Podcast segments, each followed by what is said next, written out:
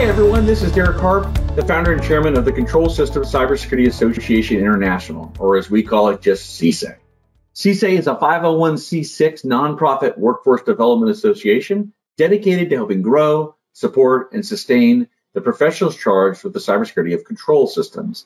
We're specifically talking about those systems that have pumps and valves and actuators, real cyber to physical moving parts, and control nearly every aspect of our modern connected industries. Thank you for tuning into the podcast. It is my hope you find it inspirational or motivating or revealing or informative and perhaps at times even a little entertaining. Take care and be well. Hi, I am Bryson Bort, the co founder of the ICS Village 501c3 with Tom Van Norman, my full time job, the founder and CEO of Scythe. And I am a fellow with CSA. One of my responsibilities as a fellow is to do awesome podcasts, bringing you awesome content with awesome guests from our awesome industry. Awesome. Uh, first up, Daniel Bardenstein. Why don't we start with your introduction and what mistakes you made in life that brought you here today? Oh, thanks so much, Bryson. First of all, I, I appreciate the passion. I hope it's contagious uh, as we dive in here. A pleasure to be here. Uh, I'm currently the CTO and co founder of a company called Manifest. Uh, we do end to end SBOM management, helping organizations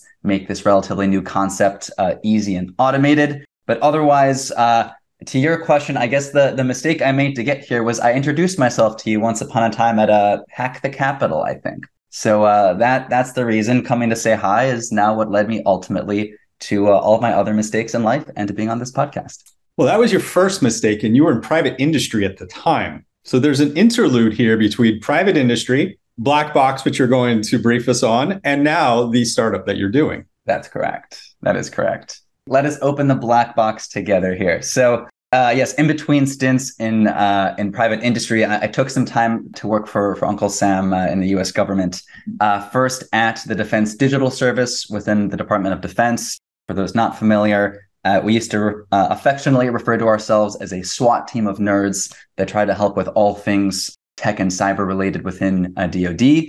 Uh, within DDS, uh, I was one of the cybersecurity leads for Operation Warp Speed, which was the government's uh, initiative to rapidly develop, uh, distribute, and administer COVID vaccines. I did a bunch of research internally on ICS and OT cybersecurity that really piqued my interest in the field and, and continued on later, and was also the director of the, the storied Hack the Pentagon program. And then after that, I, I went over to CISA, where I led tech strategy uh, which was a, a, new role on a new team to try to uh, to um, try to modernize how CISA does all things technology and security operations. And one of the things that was also on my plate there, where you and I got to spend some more time chatting as well, was also on ICS strategy for CISA as it tried to connect all the disparate ICS and OT initiatives that it has into a cohesive strategy and kind of a, a unified story that, that those on the outside could understand and provide feedback with and engage with. And along that path, you decided SBOM was your future. What is S- SBOM and why is it your future and potentially our future? Yeah, it's a great question. So I'll start with the story and then we'll get to what an S bomb is. So I, I think the first big observation for me was on warp speed. You know, we were talking with the very large pharmaceutical companies that we all know today as, you know, the companies behind the, the shots that we all put in our arms. But we're all also working with the entire supply chain of software that these companies used in developing their vaccines. And the amount of contractors, subcontractor, we have a different piece of software that runs our clinical trials, a different piece of software or a different company that that company outsources to for the specific databases for their clinical trials, on and on and on. And following down that rabbit hole and talking to the security teams or lack thereof on those companies really impressed upon me the complexity and the length of, in this case, the vaccine supply chain, but the, the software embedded in the vaccine supply chain, and also just that the farther you go up the chain, the scarier and scarier the security reality is. Uh, and then the second catalyzing event for me, as was I think for many others, and apologies if it sounds a little trite at this point, was Log4Shell. I was at DoD at the time, watching firsthand how many different or- units and organizations within the Department of Defense tried to identify where this one single library was running and all of their first and third party assets. And then actually I forgot one. The third, I was doing some research over at the Aspen Institute, where I was focusing on medical device cybersecurity and the current current regulatory environment. And that's when I first learned about the original concept uh, in that space around CBOMs, cybersecurity bill of materials, now you know more broadly merged into S-bombs, and realized kind of a one plus one plus one equals three or five, if you will. It even it's 2023 now, And generally speaking, when we build or buy software, we honestly often don't actually know what's in it, all those embedded risks we get up the supply chain. And finally, getting to the definition, the S bomb, the software bill of materials. Ultimately, it's often referred to as, you know, the software ingredients list. It's a little bit of an oversimplification, but just in the same way that before you would buy a house, you'd want to conduct a home inspection and figure out how the house is built, when it was built. Is there mold somewhere? Are there is there existing water damage? Are you responsible that or is the seller responsible for that? It allows that same sort of information exchange to happen with software and then also gives you the the data you have in the event of a, a log4shell type vulnerability where you have immediate insight into your third party software inventory. So all this to be said, you know, S bombs are definitely not a silver bullet. They're not going to solve everything and make all everything go away. But it is pretty crazy that in 2023, we still largely don't know what we buy when we buy software, and we don't even have it at the same level of when you want to buy cereal at a grocery store or buy a home or buy a car. Buying software is very still very far away from the level of information that consumers have when they make those decisions. So I was uh, prepping for a, another webcast I'm doing next week on control systems and critical infrastructure. And the uh, moderator had, I mean, a detailed plan. I mean, like three pages of notes and fully like meshed out. And toward the last of it was kind of what could asset owners do? And he had like basically almost like, I don't want to, I don't mean this in a mean way, but like ripped out of the NIST CSF of like, these are the best practices. And I was like, useless, right? When we look at the problems asset owners and control systems have, um, sure, some of them are mature enough at that level, but I think many of them, and you see this on the IT side as well. I mean, it goes back to the starting point is configuration management, architecture, leading to visibility. I can't have visibility on what I don't even know I have. And SBOM is clearly a part of that. So, considering that this is a control systems podcast that we're doing, let's talk about the specifics of SBOM in the control system world. So I'm an asset owner. Why would I do SBOM? How do I do SBOM? And when am I going to get there? All great questions, many of which I need to write out in some good blogs for the internet sphere at some point. Uh, so let's get to the why, especially for control systems uh, asset owners. So uh, one thing that I think most asset owners in, in the control system space, or you know that that have various OT, ICS, IIoT, you know, pick your acronym, know deeply is that software and hardware, just tech in general, lives a lot longer in the real world in operations than it does within the IT in IT land, right? In in IT land, uh, in a cloud-based tool, if something is wrong, the vendor can go patch it immediately, and it's totally transparent to you. That's great. As a control system asset owner, we all know that we might have devices out there in the field that have been out there for five years, ten years, twenty years, Patching them might mean climbing on top of some very tall uh, structure or going to some very hard to access facility, or in some cases, going into space. Right. So it is really incumbent that if we're going to deploy and take responsibility for the risk of assets that have really long shelf lives, we really ought to know what is inside it. How do we minimize the risks that we take on before we even buy it and deploy it, put it in those hard to reach, hard to patch places? and then know what's in it. So when the risk comes up, we can make a much more informed decision on how and whether we go about, you know, deploying a patch or triaging new vulnerabilities that come in, because we know the calculus in OT is much different than it is for IT. So I'd say that's, uh, I think, one of the main things around the why, right? In terms of how, and this is it's going to be a whole long conversation, so I'll try to keep it succinct and high level, and, and we can dive in uh, as needed. So the first step is just like any other type of data, is data collection, right? And I'll pause there for an important nuance. I think a lot of people still think of SBOMs as a government compliance checkbox, since with the executive order from May 2021, and even in Europe with um, the Cyber Resilience Act and NIS2, there is a lot of regulation that's driving SBOM adoption. And I think to see SBOM as purely a regulatory checkbox is to miss the potential value as an asset owner, right? I think of it as a piece of data. And with data that I collect and aggregate and operationalize, most importantly, put it into my existing workflows, I can actually do something about the risk I have. So step one as an asset owner, how do I collect data? How do I collect SBOMs? Two key ways to do that. You require them from your vendors. And this is something we've done at Manifest. You know, what is that contract language that you should put in your legal and requirements processes so that any new soft piece of uh, any new software vendor that wants to sell to your organization needs to provide their SBOMs, right? And you know about There's information around uh, when you want to, when is a good time to provide an SBOM and is it on every software update and patch, etc.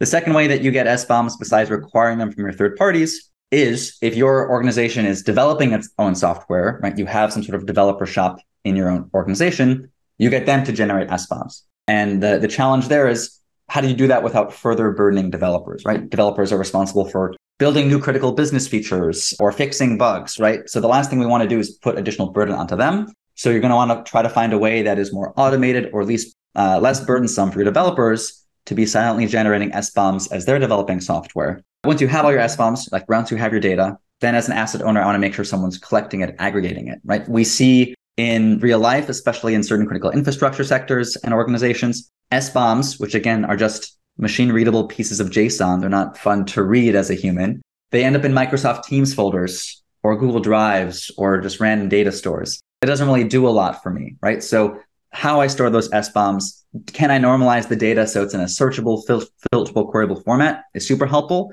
And that allows me then the most important thing how do I operationalize this stuff? Again, a bunch of data sitting somewhere doesn't help me at all as an asset owner. But can I integrate it with tooling, with vulnerability management tooling, with uh, integrating with my asset management and ticket management tools? So this, I don't think it's quite a utopia. I think the the, the goal that that asset owners are maybe only six to twelve months away from realizing is when I buy a new piece of software, I know what's in it, and we can work with the vendor to mitigate some of those vulnerabilities before I deploy it in production. Once I have that asset deployed, I have regular tooling in place that when there is a new vulnerability disclosed, uh, I automatically get a notification on whether any of my assets, first or third party, are running an impacted component. I can do some triage around you know the severity, the exploitability, the operating context. Right? Is this in a you know safety system? Is an offsite you know rig, whatever that might be, and make a much more informed decision about whether and how to go to patch it. So I'll, I'll wrap up this this long answer by saying how far away are asset owners from this? I think a lot shorter than they think. I think the tooling is starting to mature.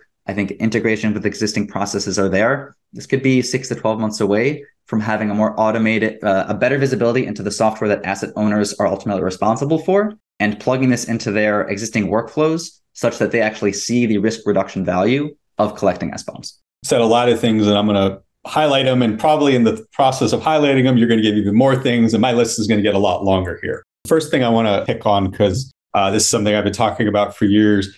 Procurement is your best friend. When we are talking about the supply chain, when we are talking about shadow IT and shadow OT, um, the that is a choke point for security policy to get implemented. If it's not in a contract, it's not going to happen. You're going to beg, you're going to plead, and you're going to spend a lot of energy, and most likely you're not going to get anything. And so the question on procurement there is that's good for me going forward what can I do retroactively looking at legacy systems? Great question. And the legacy systems are always the hardest, you know, subset of, of, of systems to deal with. So I think there are two answers here that, that we've seen. The first is there are a set of tools out there that are, are particularly good or at least more focused on effectively reverse engineering or doing kind of binary composition analysis on especially firmware and devices that are already built, right? So if you have something there, you can point some of these tools at them and they'll do the best they can to try to reverse engineer or or pull out various pieces of software libraries dlls etc so maybe it's not a complete S bomb, but you have some semblance of what's there. But ultimately i think philosophically it's on the software vendor to tell you what's in their software even if you've already bought it right? It'd be like you somebody serves you uh, a nice uh, meal at a restaurant and then asks you to reverse engineer all the ingredients in it right? Yes you bought the dinner but if you're deathly allergic to peanuts they still need to tell you whether there's peanuts in there rather than say, well, you bought the thing. You tell us whether there are peanuts in it, right? So while there are these tools that can go in and do some uh, analysis retroactively, and again, we, we continue to see the accuracy there can be a little bit varied. We've st- still seen success that, again, putting SBOM back uh, re- requests out to vendors that you still have relationships with or on new upgrades or patches still is a fruitful way to collect SBOMs if those vendors want to continue those contracts or, you know, continue those relationships. We do see vendors sharing S bombs. And again, I will also admit that you know we've also talked with folks who say, "Hey, we have some control systems that are 20 years old. The company has already gone out of business. What do I do?" And that's where I think you you fall back for lack of a better option on that that first scenario.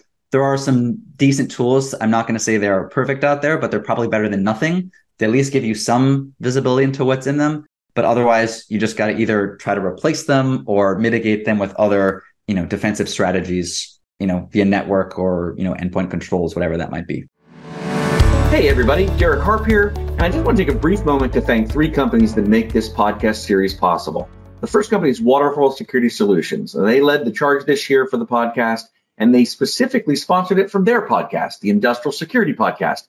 So check that out. That's a great linkage to an entire other series of over 100 episodes. They had their anniversary recently, focused on control system cybersecurity. And they were supported this year by KPMG and Fortinet. We could not do this without them. These companies not only have supported this podcast series this year, but they've supported CSA since its very early days eight years ago. And we're entirely grateful to the teams and dedicated professionals at Waterfall Security Solutions, KPMG, and Fortinet. Okay, so vulnerability management. You mentioned it, but I think this is an area where SBOM has a significant amount of value. The traditional approach to vulnerability management is I have a list of known misconfigurations or known vulnerabilities. I enumerate that list against assets. That's vulnerability management. And then it go, then I go back to begging, pleading, cajoling, uh, threatening uh, the system owners to do something about it. Tell me how SBOM makes that better. Absolutely. Well, I'll say at first, SBOM adds to the problem, right? Because with an SBOM, you'll see every single library in an asset that you might buy, and a lot of them are going to throw on uh, throw off uh, you know vulnerability alerts, right? When you look them up in NVD or OSV or, or any other you know uh, source of vulnerabilities, you'll get a long list of vulnerabilities that might be in this asset, right?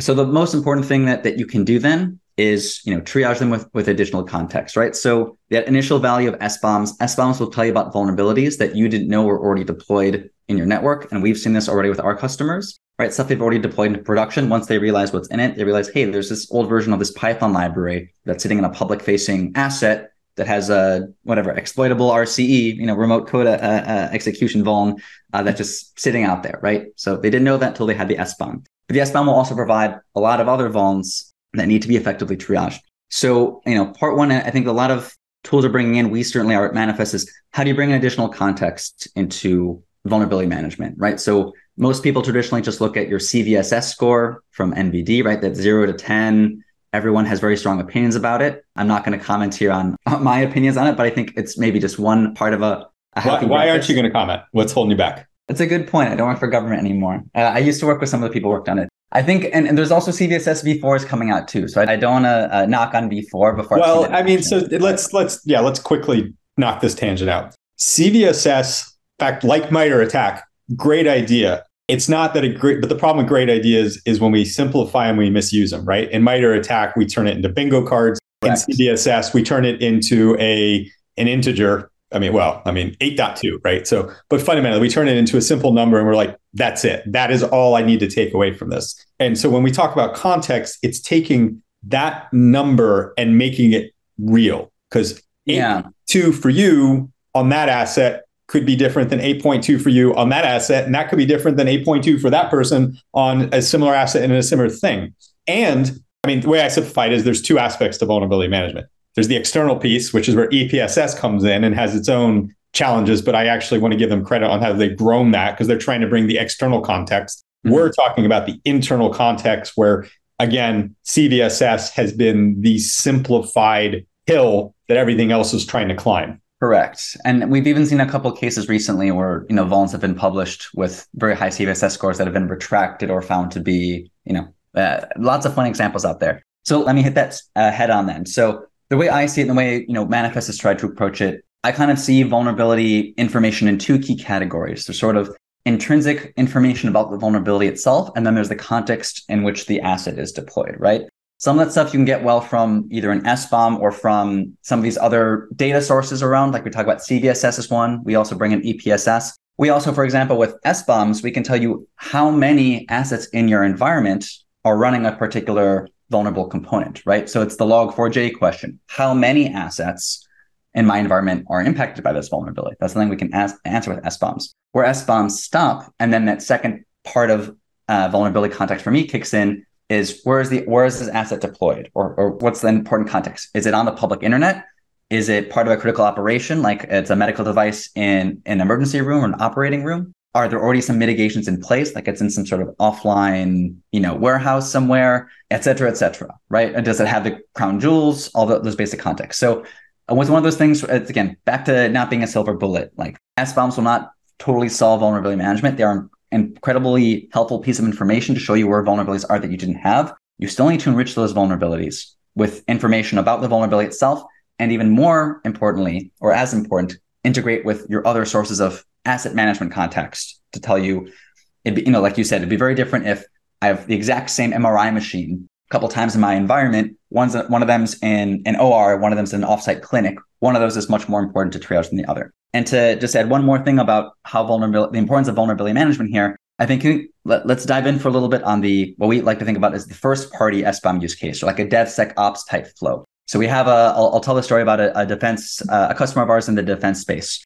Um, so their product security lead, ultimately, he wants to make sure that the code they push out is secure, right? At the same time, he doesn't want to burden his developers with all of these false positives or all these vague CVSS 10 out of 10 vulns that they need to go fix. So his vision, his workflow that we're helping him, you know, build out with our tooling, you know, so anytime his developers push a new branch. They create a, an SBOM silently in the CI/CD pipeline automatically, and that gets you know sent to our platform for analysis. We find potential issues, vulnerabilities, licenses, etc. Uh, of note, we enrich that with all that data, like I mentioned, and then he sets these configurable criteria for what he cares about, what he needs to report onto the government, what's actually a legitimate vulnerability. And then he wants that information to get back to the developer automatically in a way that's easy for the developer to understand, right? So another interesting thing here that SBOMs can help you with, for example, understanding how a vulnerability gets introduced in the first place, right? It's not uh, like via dependency trees, right? So I can say, you know, this vulnerable, this component is vulnerable, but this component was really brought in from this upstream library of dependencies. So at the end of the day, he'll he'll have an automated uh, comment back onto a GitHub pull request that says, hey, developer, you just tried to push this code. It had these vulnerabilities in these libraries that were introduced by these upstream libraries. So it's not about patching the downstream one, it's about patching the one where this actually came in from. Here's the latest version to upgrade to. Go for it. So it saves time for him as a security person. It saves time for the developer. So they know what to fix, how to fix it. They have all the instructions. So they've now reduced the amount of time they've taken to secure their code and their software before it goes out the door to their customers. So let's follow that rabbit hole a little bit deeper, right? We've talked about how I can work my supply chain, which really is more the supply chain being ready for that because otherwise it's like you can demand it, but they can't do it. And so that's a conversation, but we, we've identified procurement is how I make that happen. But I'm also developing things, I'm configuring things, I'm doing things what would be your recommendation for how do I get started internally? For that internal product security use case, you mean? Yeah. So I would go back to the the order of operations I listed earlier. And the first thing is how do you generate those S bombs? And you know, we we talk to organizations that have multiple different business units, different CI/CD or, or developer pipelines across those business units. And so the answer here is not to try to boil the ocean to get everyone generating S bombs overnight. I would personally, if I was in this role, I'd start with one mature business unit, developer team, et cetera, with a strong pipeline. I would work with them and you know use you know vendors or tooling to how do we generate S bombs one off? You know, do we does it meet the the accuracy that we want to see in the SBOM? And well, so ways- like what what's the level of my SBOM, right? Because I mean, there's depth I can go to here. So how do I determine that even? Yeah, so a lot of tools uh, there's there's multiple there's multiple layers of depth, multiple types of depth, right? So one flavor of depth is uh, you know even just in terms of like your open source software dependencies, right? Because you might just see, you know, you might just think, oh, I bring in this random third party library that makes pie charts, whatever that is. And maybe yeah, more how far does it go? Right. Exactly. And then that library brings in other library. So there's, you know, it, it, can go as, as far down as, as you want or need, right? So there are with some tools, some tools you can use that go all the way down until they stop. That can be a lot of data overload. So there's some sort of degree of configurability but it's still good to know at least I would say two or three levels down, not within an asset, but like down the chain. That's usually like a good heuristic. You can go a lot further down if you'd like. And then, especially with going back to the kind of control systems space and the way things actually work with OEMs or other software providers, is rather than just thinking about open source third party dependencies, I also might be injecting code or modules from OEMs, for example, right? And so that goes back to then requiring SBOMs from, you know, not just my software vendors, like who's providing my routers, switches, printers, but to OEMs who actually might be providing or writing software for me that I embed in my, you know, the the module that shows my heads up display in my car, for example, right? Like we're working with some uh, automotive companies, and they are starting to require SBOMs for their OEM developed software, and then they want to be able to generate one big SBOM that's, you know, for this particular piece of software in the car. Here's what we wrote here's what the OEM wrote, here's what this other OEM wrote. And so you have kind of fidelity all the way up the contractual supply chain, not just the open source dependency supply chain. And what are some, so I don't want to be creating yet another spreadsheet. So, what are some tooling and approaches, and what does that look like? Yes. Let's hope this isn't a problem, another problem that we have to solve with spreadsheets. So, this was a problem near and dear to our hearts, which is part of why we started Manifest, right? The idea that people are storing this data in Teams folders, or uh, uh, my my co-founder was at a very large cybersecurity company that literally used spreadsheets for their own internal Log4Shell response.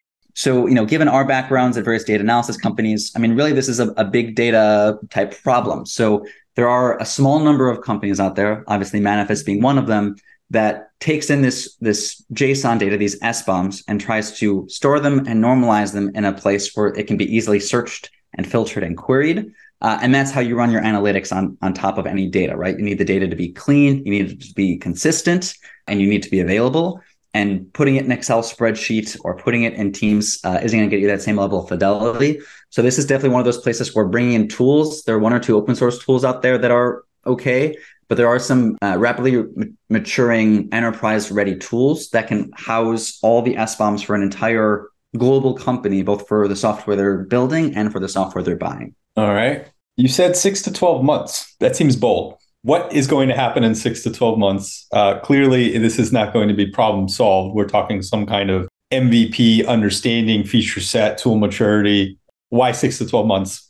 Convince me. Yeah. And, and this is maybe a good hot take. And I know there's a lot of skepticism about how valuable S bombs can be or how long it'll take to, to reach this S bomb utopia. And since we're only a podcast, they can't see my face. Exactly, exactly. I would I wish they could. I would if I had better words, I would describe it for them. I mean, I don't think I have to look much farther than some of the customers we've worked with already that, for example, we're generating S bombs in literally a minute after signing up with the platform, or uh, customers when they actually put in hard SBOM requirements into their procurement language, saw SBOMs immediately for their next vendor assessments, and it didn't really sufficiently delay you know, actually doing the pilot the evaluation. We actually a quick tangent, couple great wins. One of them from a healthcare customer that did this whole cycle twice of you know, required SBOMs from the vendors. They want to buy a software vendor. The vendor provided the SBOM upfront immediately. They upload it to Manifest, lit up like a Christmas tree, all these vulnerabilities and particular issues.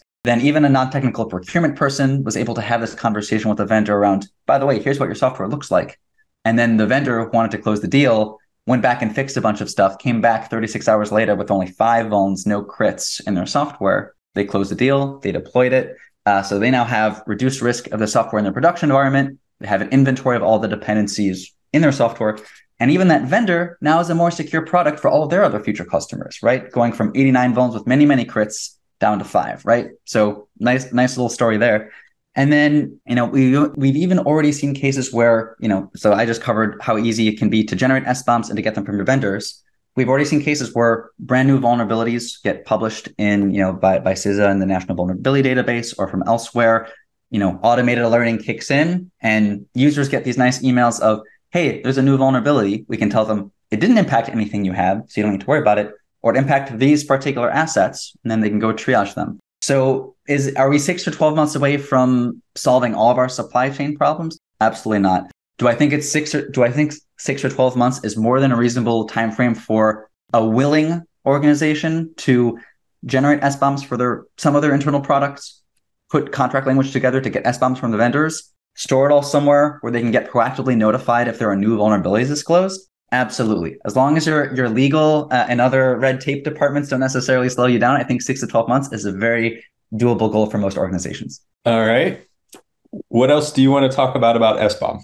I would just say that I think a lot. There's still a lot of questions around SBOM. You know, how can it be used? Uh, how long will it, will it will it take to see value? A lot of the great questions you've asked already, Bryson. I'd say that the, the key things to remember are that SBOMs, like any other piece of data, are only as valuable as the way you use them. If all you do is require them, all you do is generate them, and they just sit there, you're not going to be super convinced of the value of SBOM, and you're going to be missing out on key ways to reduce your, your supply chain risk. So treat SBOMs like any other piece of data you'd put into your SIEM or your detection or monitoring tools, right? If you think of it like a meaningful piece of security data uh, or piece of inventory data, then you stand a much better chance of not only understanding what's your your environment, but you know you can't protect what you don't know exists, right? So the first step is getting the inventory, and then you're able to build in those workflows to actually help defend your enterprise a little bit better than you did before. And I think the, the other thing I would say is there's also some questions around, uh, you know, are SBOMs really a thing, right? Like, is it, is the government going to give up on this in uh, a few years or so after things time out, or it's all just going to disappear?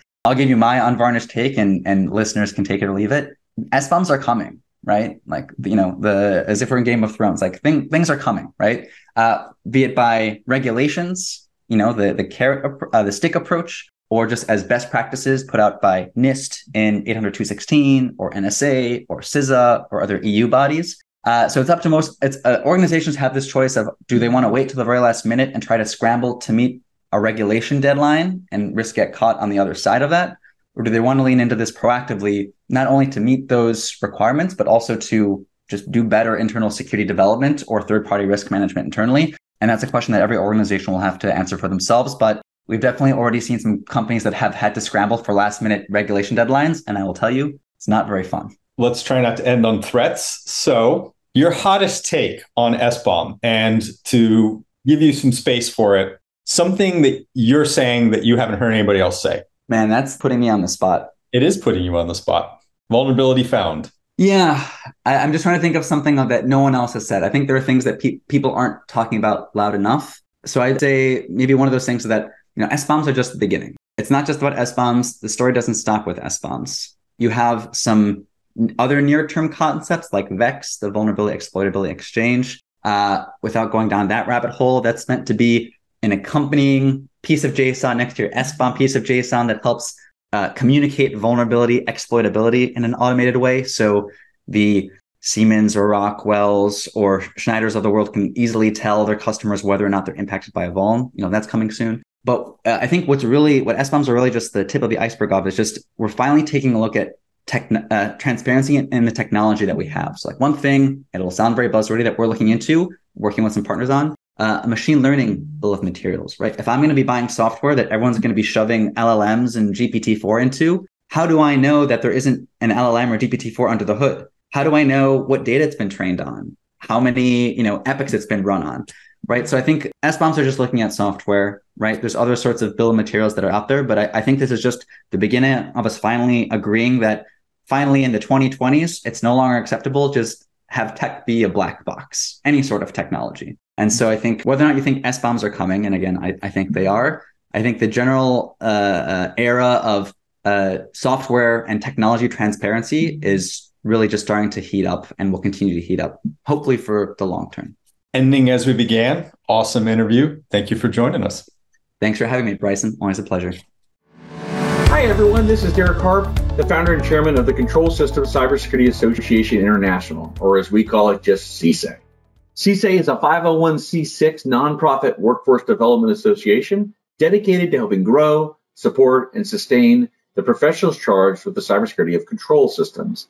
We're specifically talking about those systems that have pumps and valves and actuators real cyber to physical moving parts and control nearly every aspect of our modern connected industries. Thank you for tuning into the podcast. It is my hope you find it inspirational or motivating or revealing or informative and perhaps at times even a little entertaining. Take care and be well.